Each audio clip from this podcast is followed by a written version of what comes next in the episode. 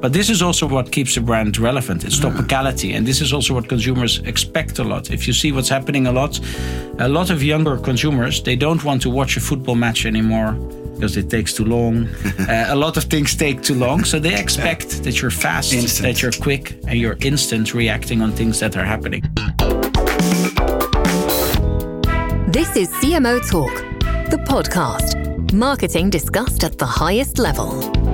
CMO Talk is sponsored by our valued partner, Adobe. Welcome and thanks for tuning into CMO Talk. My name is Klaas Wijma. I'm a marketer, founder of Agency Energize, and podcaster since 2008. In this monthly show, we unravel the secrets of the world's marketing giants. And I'm Adam Fields. I'm a stand up comedian and occasional podcast sidekick. And I have to admit, I do, I do enjoy a Heineken or two, uh, sometimes more, after I get off stage. Not Never before a show. Never before. Today, we're going to talk about an iconic brand. We are honored to have Bram Westenbrink as our guest. Bram is global head of the Heineken brand. And Bram has built an impressive career at the world famous beer brand, heading up uh, marketing in both Hungary, the Netherlands, and Brazil. Uh, under his leadership, he has brought the main lager brands Heineken, Amstel, and Brand back to growth and significantly accelerated the innovation agenda. During his time in Brazil, he made Brazil the Heineken's brand's fastest growing and largest operating company. Impressive indeed. Now he oversees the original Dutch beer brand on a worldwide scale. Heineken has been in existence for over 150 years and is still one of the most valued beer brands in the world. Today in CMO Talk, we will talk about brand relevance. Why is it important to focus on brand relevance? What does it even mean in practice and how does it pay off? You'll hear all about it in today's CMO Talk podcast episode. It's Bram. Welcome to the studio. Thank you. According to um, Interbrand Best Global Brand, Heineken is ranked the third most popular brand in the world. Do you uh, have a faintest idea who's number one and two? Hmm, who could that be? Well, great you start with the question about my competition. but uh, okay, now, I think it will be uh, Budweiser and Corona. Uh, that passed the test. yeah, that are number one or two. Uh, do you fancy to be number one? Yes, and we will be. Yeah. Uh, if you look at these studies, That's a bold statement. right. Here we go. If you look at the statements, uh, this is Interbrand. We look at uh, uh, Kantar, brand value Hmm. creator, and what you see is in the in the methodology they use, America and China are really important and really big in creating the value, and we are relatively small there Hmm. uh, in those markets. So that's why we're not yet at number one.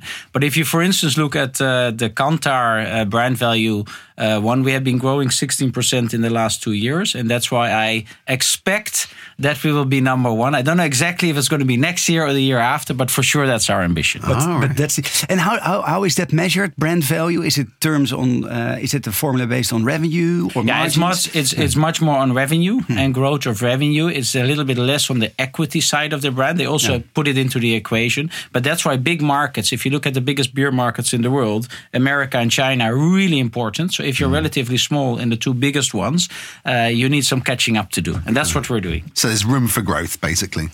always. Yeah. Always. I was wondering, what does it take to be the number one? Because you fancy to be the number one, obviously. Heineken is an ambitious brand, and I know you're, you're an ambitious guy. Uh, also based on your impressive career. Yeah. So how are you going to get there? How are you going to get there? Well, what we really believe is that uh, nowadays more than ever, it's about being a meaningful brand. So if you look at our ambition, we have a very strong growth ambition on volume. I will not ex- ex- say exactly how big it is, but we want to reach that by becoming the most meaningful brand for young consumers. Uh, so that's what we really believe in. So it's about focusing on consumers, understanding their needs, and being extremely relevant for them as a beer brand. And we believe if we are the most meaningful beer brand for young consumers, automatically will become the most important one in volume and revenue as well. When you say young consumers, how young are we? Always 18 plus. Oh, okay. Just we it- will we never have that age gate, right? Responsible good. brand, a It's good. responsible brand. Uh, Okay. So younger consumers. Now we will never focus uh, uh, on on consumers younger than 18. Um, but you see, their generations are changing. in Uh, America, you can't drink till you're 21. So yeah, so it's Yeah. depending on the legal drinking age in the Mm-hmm. in the market that we uh, that we focus on. A lot of countries it's 18, but you're right. In the Mm-hmm. US, it's uh, it's 21.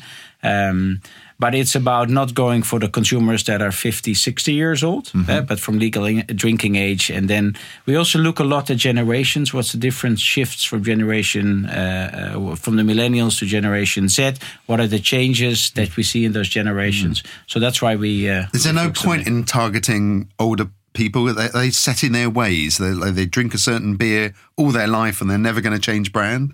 Is that is that an issue? No, I think you should uh, should always uh, look uh, at the total scope. Uh, but in very in a lot of markets, we work with a portfolio. Uh, we have globally more than 300 brands, so we have different brands approaching different uh, consumer groups, and we have a big difference in what we call a volume target group. So we expect that will buy our brand, and what we call the marketing target group. And the marketing target group is the one you focus on because you want to keep growing your penetration. You want to stay uh, relevant, and the volume target group is what you expect the consumers to buy. So we do respect uh, our older consumers 100% uh, as as well, but it's not where we're targeting our marketing efforts on. And for our listeners, Bram, um, do you oversee all those 300 brands as um, director? No. Or oh, so So I'm only responsible for the Heineken brand, Which is uh, obviously the the, world, uh, and that's uh, that's that's that's more than 170 countries that we Hmm. are in, and in more than 80 uh, countries we have our own operation, and I work with the teams in these markets uh, to assure the the Heineken brand stays healthy and grows around the world. And how big is the Heineken brand in terms of revenue if you consider uh, all the other 300 brands? It, it takes the if largest you, it's of the pie? it's uh, it's more than a third of the profit of the company, Okay. uh, uh, roughly, and it's uh, and it's also a big part of the of the revenue. Yeah. I would like to go one step back because you've been in Brazil, as we just mentioned in the uh, in the introduction. You're back uh, since two years, so you landed uh, back in the Netherlands uh, in the middle of COVID. you just mentioned. Um, can can you explain a little bit about the differences uh, from your previous job overseeing a local market, uh, either small like the Netherlands and big Brazil, and now overseeing a global market? Yeah, it's a really big difference. Uh, if you are in a market, uh, and especially if it's not your home market. So, when I was marketing director in Hungary or when I was marketing director in Brazil, it's about understanding the market, the dynamics, the culture. Because if you're working in, in beer, you're always part of the culture of a country because beer habits and drinking habits and eating habits are always really rooted into, into the culture. So, you really try to understand the local consumers, the local demographics, the differences in, in region. But it's relatively easy because you have the same set of competitors in the market. You know who are the competitor, the landscape you're operating in, and uh, you know the dynamics. The moment that you move to a global role, it's much harder because on the one hand you want to be a global, consistent. Uh, uh, brand around the world. On the other hand, you want to stay also locally relevant. So, how do you balance the differences in culture around the world, the difference the role the category plays, the differences that consumers react to communication? And there's a big difference how one country or one society reacts to communication to others. So that's the hard Yeah. part. I how do you do that? things are How do Yeah, exactly. You asked the question. Now you have to answer it. How do you do that? Well, I think what is really important. I'm a big believer in uh, in teamwork and cooperation. Um, we have one global agency around the world. Uh, so we have a very strong relationship with our global agency partner. And the second thing, of course, we have very strong teams in the ground around the world. Uh, we have that's why we still have in all the markets uh, real operating companies uh, in, in most of them because we be, believe to be close to the market and the local trends.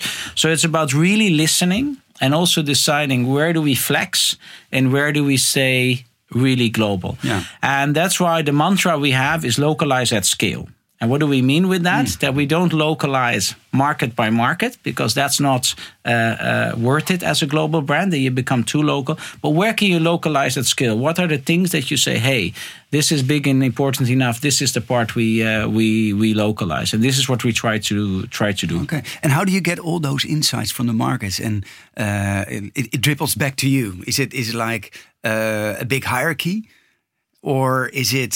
Uh, do you have like town halls? How do you how do you get all the insights? Well, we the have markets? different things because that's always the question. How do you Yeah. stay? How do you keep your feeling with uh, Exactly. with what's happening on the agency side? So Le Pub has what we call a data lab, Hmm. and in the data lab we capture a lot of the global data around the world, social listening, cultural trends, sociologically.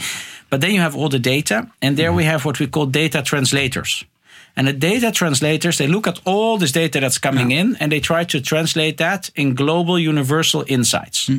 So, what do we see that's happening around the world that's relevant not in one country, eh, but it has a global relevance? So, in more than regions, that's what's happening on the agency side. If you look at our teams, I have people in my team that oversee a region and they're uh, basically in a weekly contact with markets. So they really know and they also travel a lot uh, uh, to the market. So that's how they get uh, uh, information. Then on the bigger markets i have direct uh, interaction as well. And um, now in a global role i realize there are a lot of markets i don't know yet. And now COVID is gone, we can start traveling again. And in our business, you need to walk the streets.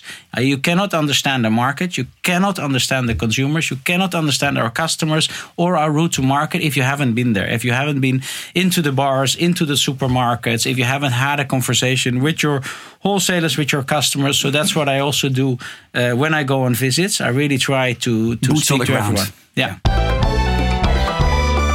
For maintaining the brand image, we, we I'm going to talk a little bit about the competition. Um, Budweiser relies strongly on their Super Bowl commercials, right? What about Heineken's brand image? What comes to consumers' mind if they think about Heineken, and what would you like uh, them to think? I wish it would be one word. Then we did a very good job in consistency. Beer. no, but of course it uh, it differs a little bit how um, how people talk about your brand uh, depending in the market, because how long we are in a market differs a lot. If you take this country, the Netherlands, we are here 150 years. Uh, if you look at other markets, we're maybe around for three, four, five years. So what we have developed is what we call for Heineken is a brand stage model. And this is how we segment in each market in which stage we are of our brand development. And you can imagine it starts with anchor, then you can go to build, grow, star, superstar. So these are the things. And based on the stage, we hope that consumers get a feeling of our brand. But hmm. what we always like to see back, and when we do a good job, this is what we see back. It's about inventiveness. It's about worldliness, internationalism, and what is really important, and especially now, it's about open mindedness. And those are the three themes uh, that we always check and we hope to see back according uh, to the to the stage we are in in the in the brand building stage model. Nice. Let's talk a little bit about brand relevance, uh, Adam. How, how, how do you keep the brand relevant? Do you have do you have a secret? Well, uh, I don't know if there's a, if there's a secret, uh, but I do think uh, it's it's not really a secret. It's rela- relatively logic. It is really understanding what's going on in consumers' lives and their needs. But for us, relevance has to do with a few things. Um, because what does relevance mean? In in our language, it means that you're meaningful to a consumer, you're interesting to a consumer, a consumer can relate to you. Uh, so it's a lot about, on the one hand, having the right message at the right time to the right consumer, uh, but on the other hand, also to have uh, a point of view. Uh, i- i- about c- topics, so the consumer can say, "I relate to Yeah. the point of view to the brand." And the other thing that's really important to us, it goes back to the history uh, where our where Mr. Heineken already infused that in a brand is what we call topicality. So if something happens in the news, we expect that Heineken, with a witty uh, uh, point of view, does something with that point of view. Can you give an example? Yes. Well, if you go back to uh, Mr. Heineken, and I still love it, he would drive from his house in Noordwijk to uh, the head office here in Amsterdam, and in the back of his car, he would be reading the newspaper. And if he saw topics in the newspaper that he said, I think Heineken should have a point around it, he would put a big mark around it. And then in the office, he had the agency sitting next to his office because he was a real uh, uh, creative owner. He was a uh, uh, marketeer, right? He was a real marketeer. He's he's he's basically under his leadership. We really had the growth, uh, and we discovered marketing as a as a company. Um, he would go to the agency and he would say, "Look, about this topic and this topic and this topic, I believe uh, we should have a point of view as a brand." And then the next morning there would be a newspaper ad. At the time, it was a newspaper ad on that topic. Wow. What we tried. Do, you do that now? well, not newspaper ads, uh, but what we Bram do has now. this data room, right? Now, what we try to do now is always have uh, very often a social post. And I think one of the more famous ones was when uh, there was the discussion about the Champions League. uh, uh, going on uh, uh, and uh, and and the Super League, etc. And that we said, okay, let's let's have a point of view. And we said with the post, don't drink and start a league. Uh, and we have a lot of these that we do. Sometimes it's one locally in a market. So we see that the market, there's something happening there, and some it's on a global scale. But this is also what, what keeps a brand relevant. It's topicality. And this is also what consumers expect a lot. If you see what's happening a lot, a lot of younger consumers, they don't want to watch a football match anymore because it takes too long. uh, a lot of things take too long. So they expect that you're fast, Instant. that you're quick, and you're instant reacting on things that are happening. And that's harder on a global scale, I can say, Yes. than on a local Would- one. Would you say that that Heineken is um, yeah uh, is a favor of of brand activism? Should uh, more brands be uh, more outspoken and, and take a stand, also in, in, in, in terms of public opinion and topics that matter? Uh, yes and no. I do believe brands should be vocal uh, about topics that are really related to their DNA or what they stand for. They shouldn't use brand activism uh, uh, to jump on a trend Right, or try to yeah. get uh, uh, attention.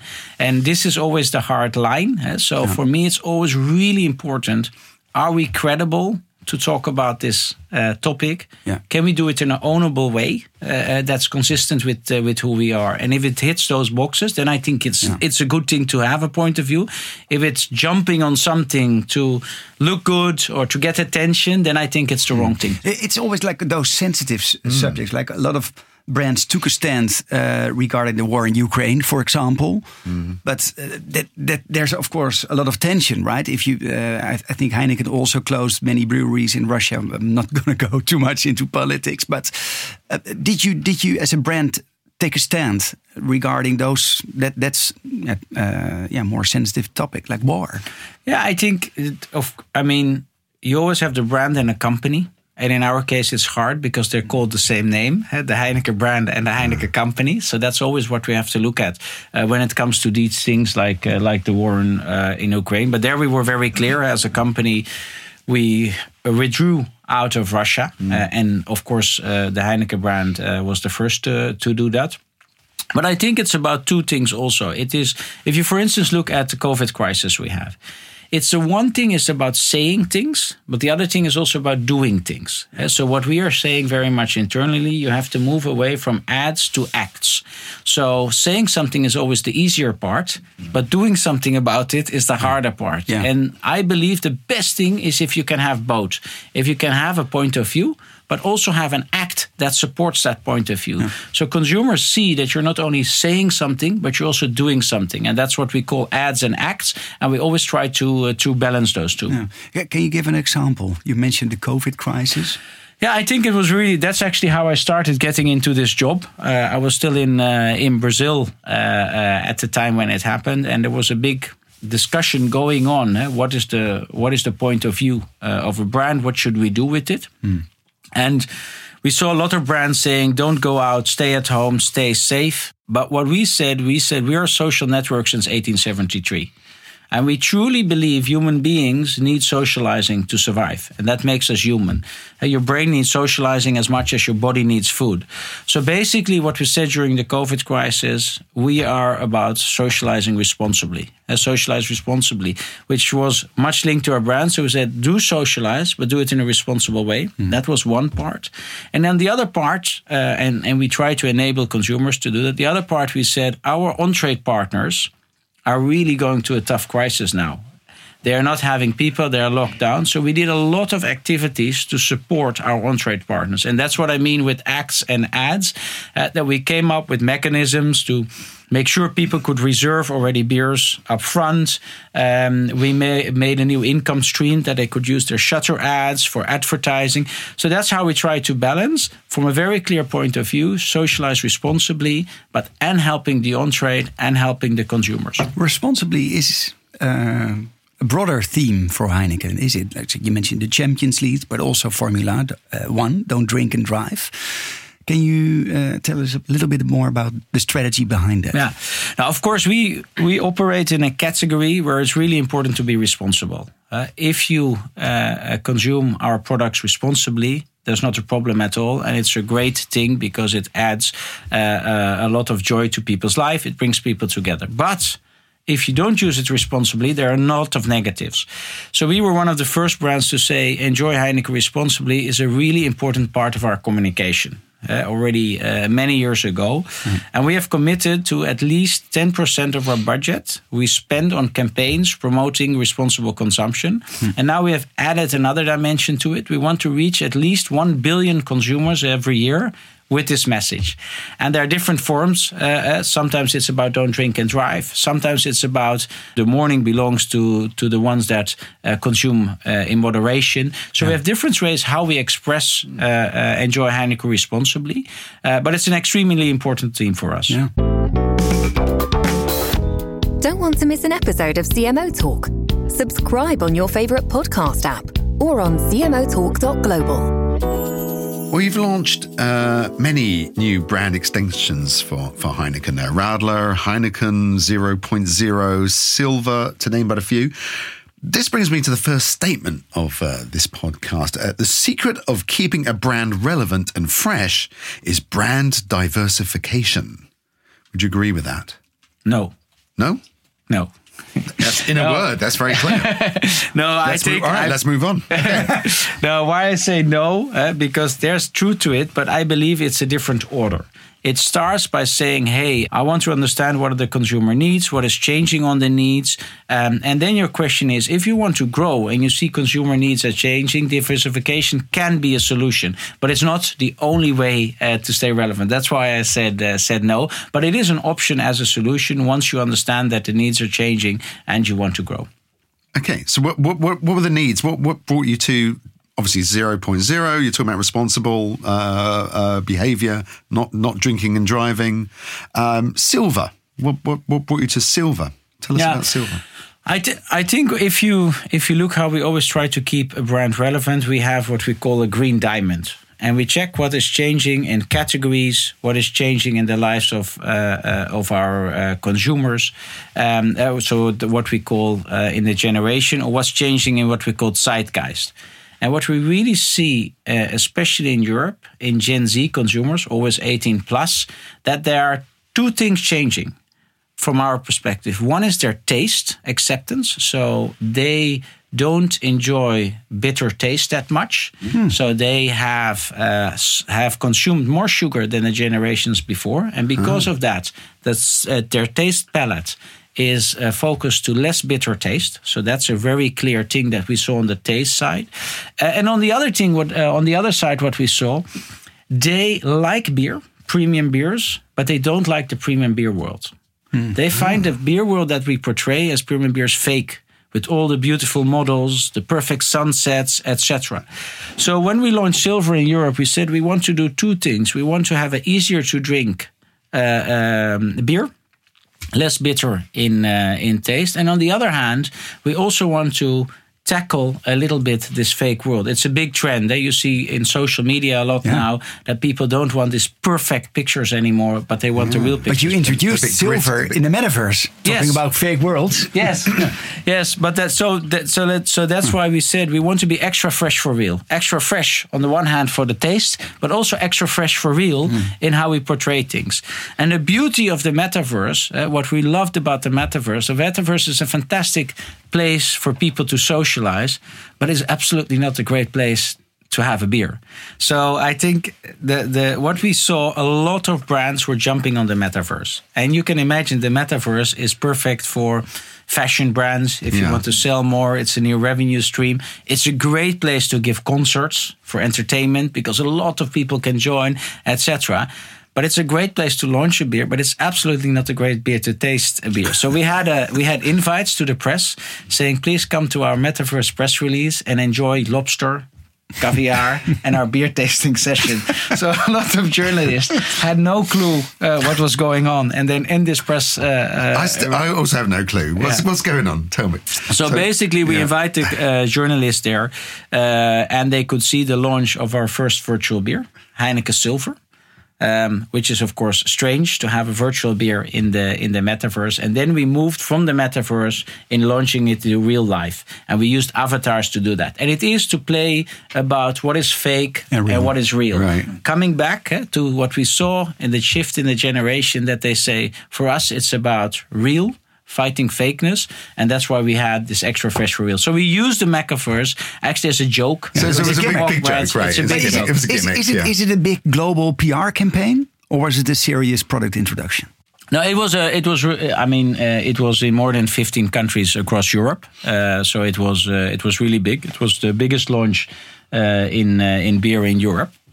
So it was really big, and it was really nice to see the amount of attention it got, but also how the follow up happened when the avatars were launching on big 3D billboards the the silver brand for for real. And we had a lot of fun with the campaign as well, to be honest. Well, would you say um, that, that if you want to be relevant as a brand, we're talking about brand relevance, can you ignore the, the metaverse? you can you, you can always ignore it, but I think you should never ignore consumers. And if you see that consumers are interested in the metaverse, I think nobody exactly knows, uh, except for fashion brands, when it's a clear uh, revenue stream or concerts, what the role the metaverse is gonna gonna play. But what I find extremely interesting is it's for us a great way for people to socialize all around the world.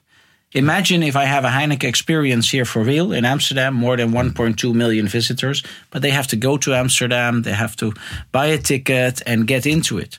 If I have that in the metaverse, it's open for everyone around the world. I think that's the beauty of the future of the of, of the metaverse. It's a way to socialize. And there's a big difference between the current social networks and the metaverse, in my opinion. Mm-hmm. The big difference is if you look at the current social networks, it's very individual. You decide who you invite. You decide who you like, who you don't like, who you comment. It's an individual relationship. The beauty of the metaverse, it's again about socializing. It's again about serendipity. It's again about surprises because you can meet people you don't know. In that sense, it's much more like a bar today Eh, than the current social networks. All right. Interesting. So, so I mean, the metaverse. I can see how it, it'd be interesting for you to use it to, to as, as a marketing tool, but as a as a stream of income. I mean, how you you can't sell beers in the metaverse. So, is is it a threat even if we're all going to be socializing more in the metaverse than actually in real bars? Yeah, I think this is a real important uh, thing for us. Uh, we as a we as a product and a category are about socializing, people getting together and having a beer.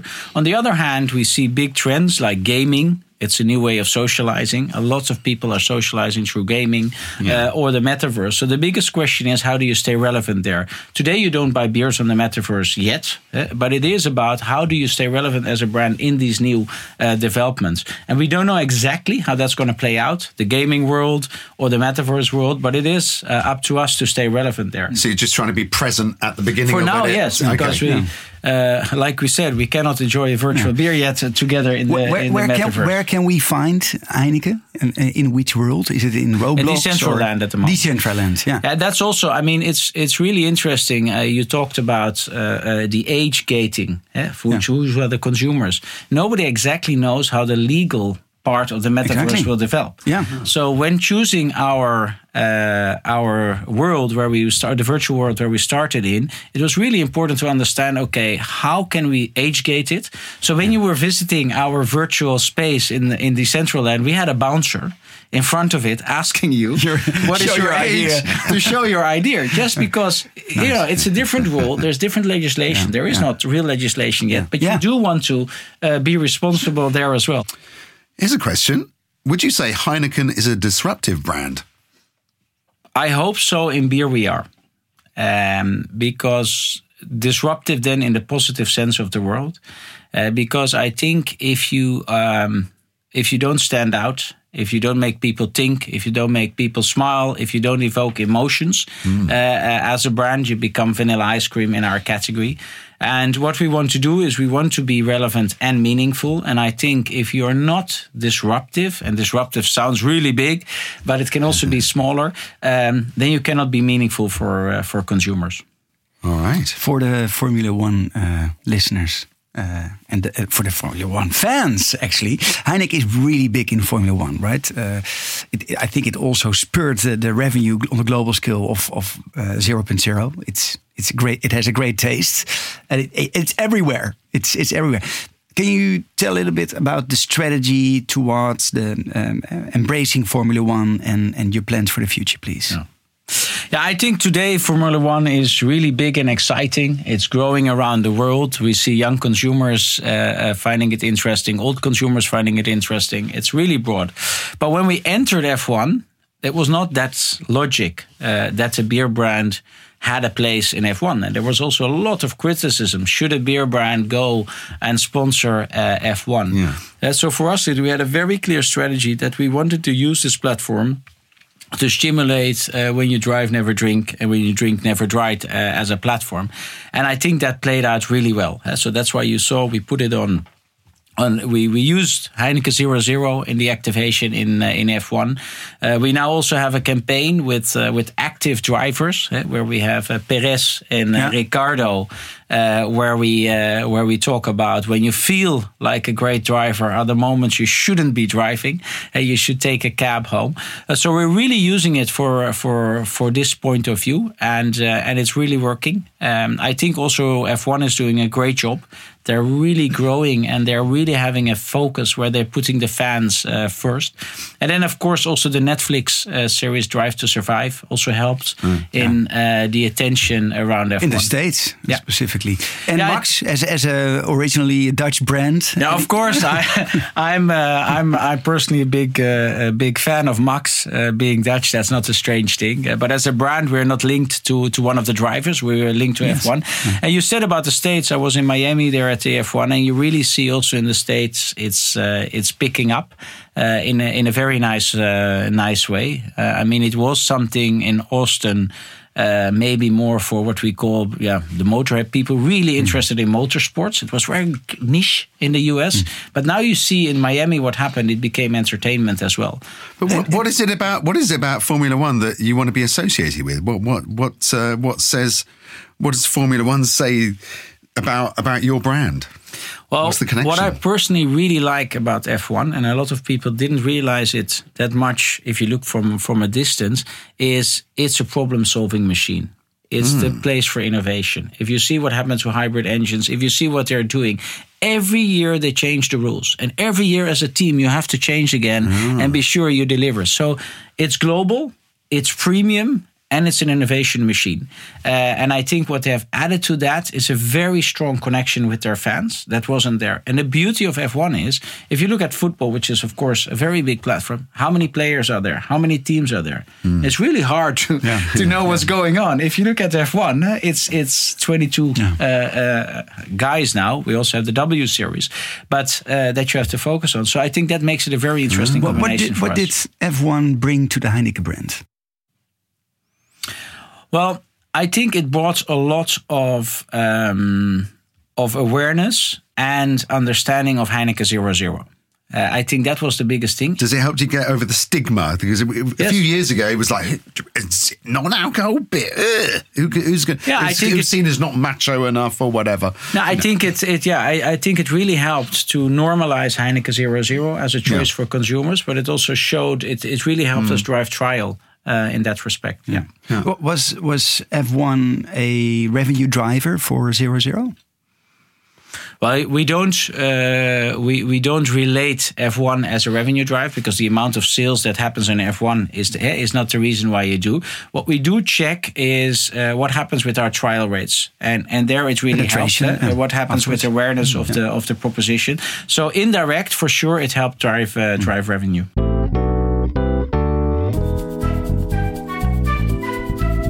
Love CMO Talk? Leave us a review on Apple Podcast.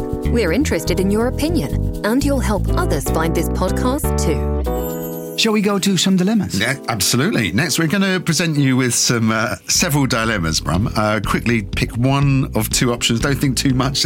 Go, best go with your gut feeling. Okay, you ready? Set, go. Okay, new brand or new category? New brand. Okay, to be the first or the best? The best. Premium brand or most popular brand? premium brand. Metaverse or AI? Metaverse.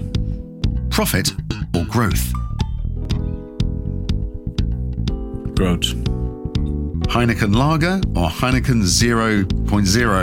Heineken Lager. Okay, let's let's let's uh, focus on, on one of those. Which one should we focus on? Let's go for the first one. Brand uh, or Oh, category. Category, yeah. Um, that was one of the hardest one for me to choose actually.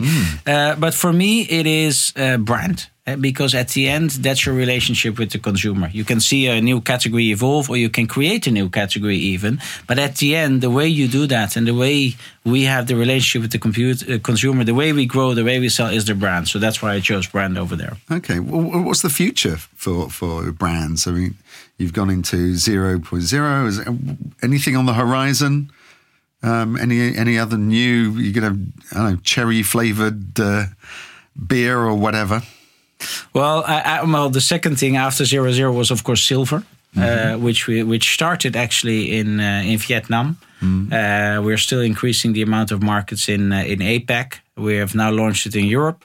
We've just recently launched it in Mexico. So that's going to be the second uh, growth driver of our brand. We're going to keep on uh, seeing which markets we can add to that and how much we can grow uh, in that market. And we have a very interesting uh, uh, innovation funnel uh, that we're looking at uh, new things. Um, and What's it's coming up, Moran? We'll never tell that. uh, no, but I think what is always the question um, when you're such an icon of beer, an icon uh, of lager, uh, how much do you stretch? How far do you stretch? When are you still credible and relevant? Uh, and and how much do you understand the changing uh, needs of consumers? And when we do something, um, the other question you said, the dilemma is first or the best. We want to be the best. Right. We were not the first in zero zero, absolutely not. But if you look at the taste we brought, it is uh, still uh, the best tasting zero zero that's uh, that's out there. So this is also their approach to us when we see new things. We have to be or the best. Uh, uh, or in an original way, and this is what we always try to do when we innovate. Nice. I would like to ask you some uh, some personal questions, Bram. Uh, who or what inspires you most? Um, I really like uh, change agent leaders. And what do I mean with that? I'm really inspired by Steve Jobs, by an Elon Musk, uh, uh, by Patagonia. Uh, but also by other leaders. I mean, there are the classics ones from Gandhi to uh, the Pope, etc. I like people that are courageous to dream really big, and where people say, "Is this really going to happen? Is this possible?" And and then they get there, or they nearly get there, and and they get a lot of people along with them in that journey, and that really inspires me. Nice. Do, do you have a big dream for the Heineken brand?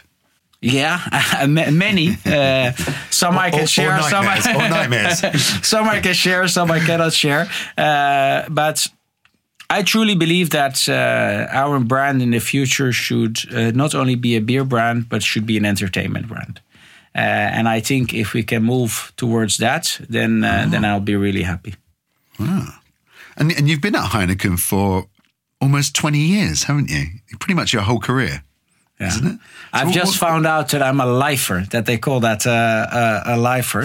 Uh, Like, like a murderer Yeah, yeah. No, a murderer. so it doesn't sound very positive, but uh, to be honest, I'm no, I'm really happy with it. If you see, uh, um, it's been a long time. It's been uh, 18 years, but every three years, uh, I I had a great new role uh, again, and and now I'm uh, in this position doing this great uh, great job. So I'm I'm really thankful for that, and I also think it's changing a lot. Uh, it's also in in periods. There were periods that uh, working for a big corporate for so long really felt like uh, something old school Yeah. uh, that you don't do. But on the other hand, you see a big representation again of of those roles now and the possibilities there.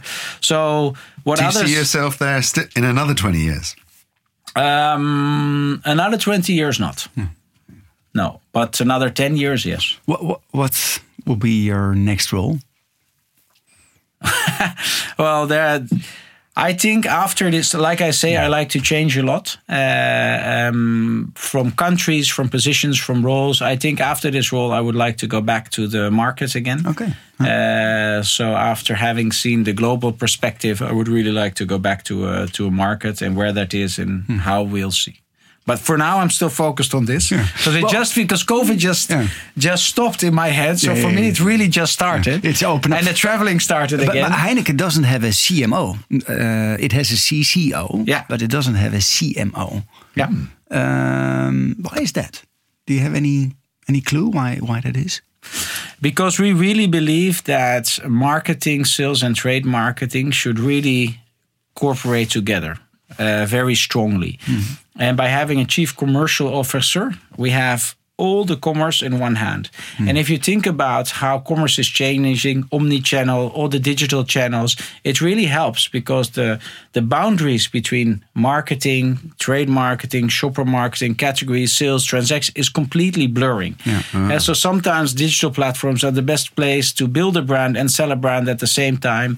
Um, you also see that secondary and primary data is becoming much more important. So that's the reason why Heineken has everything under one uh, leadership to assure we can uh, we can align all those different things.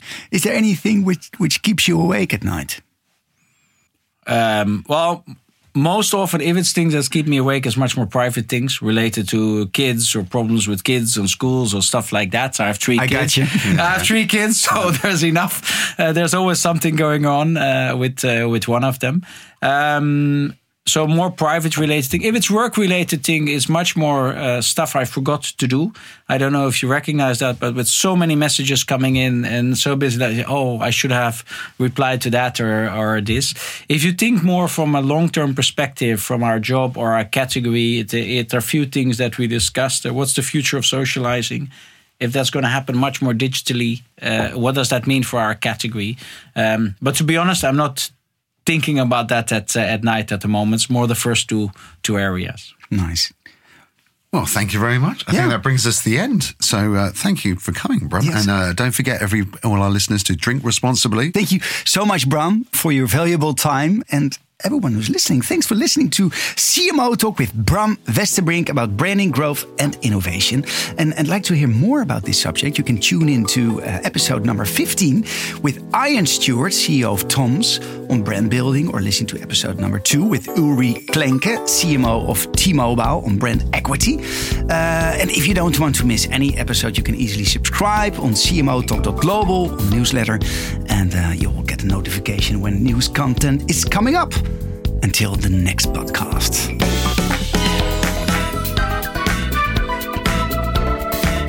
Thanks for listening. Please visit cmotalk.global for more interviews. The CMO Talk podcast is developed and directed by Energize. Audio mixing and mastering by Voice Booking.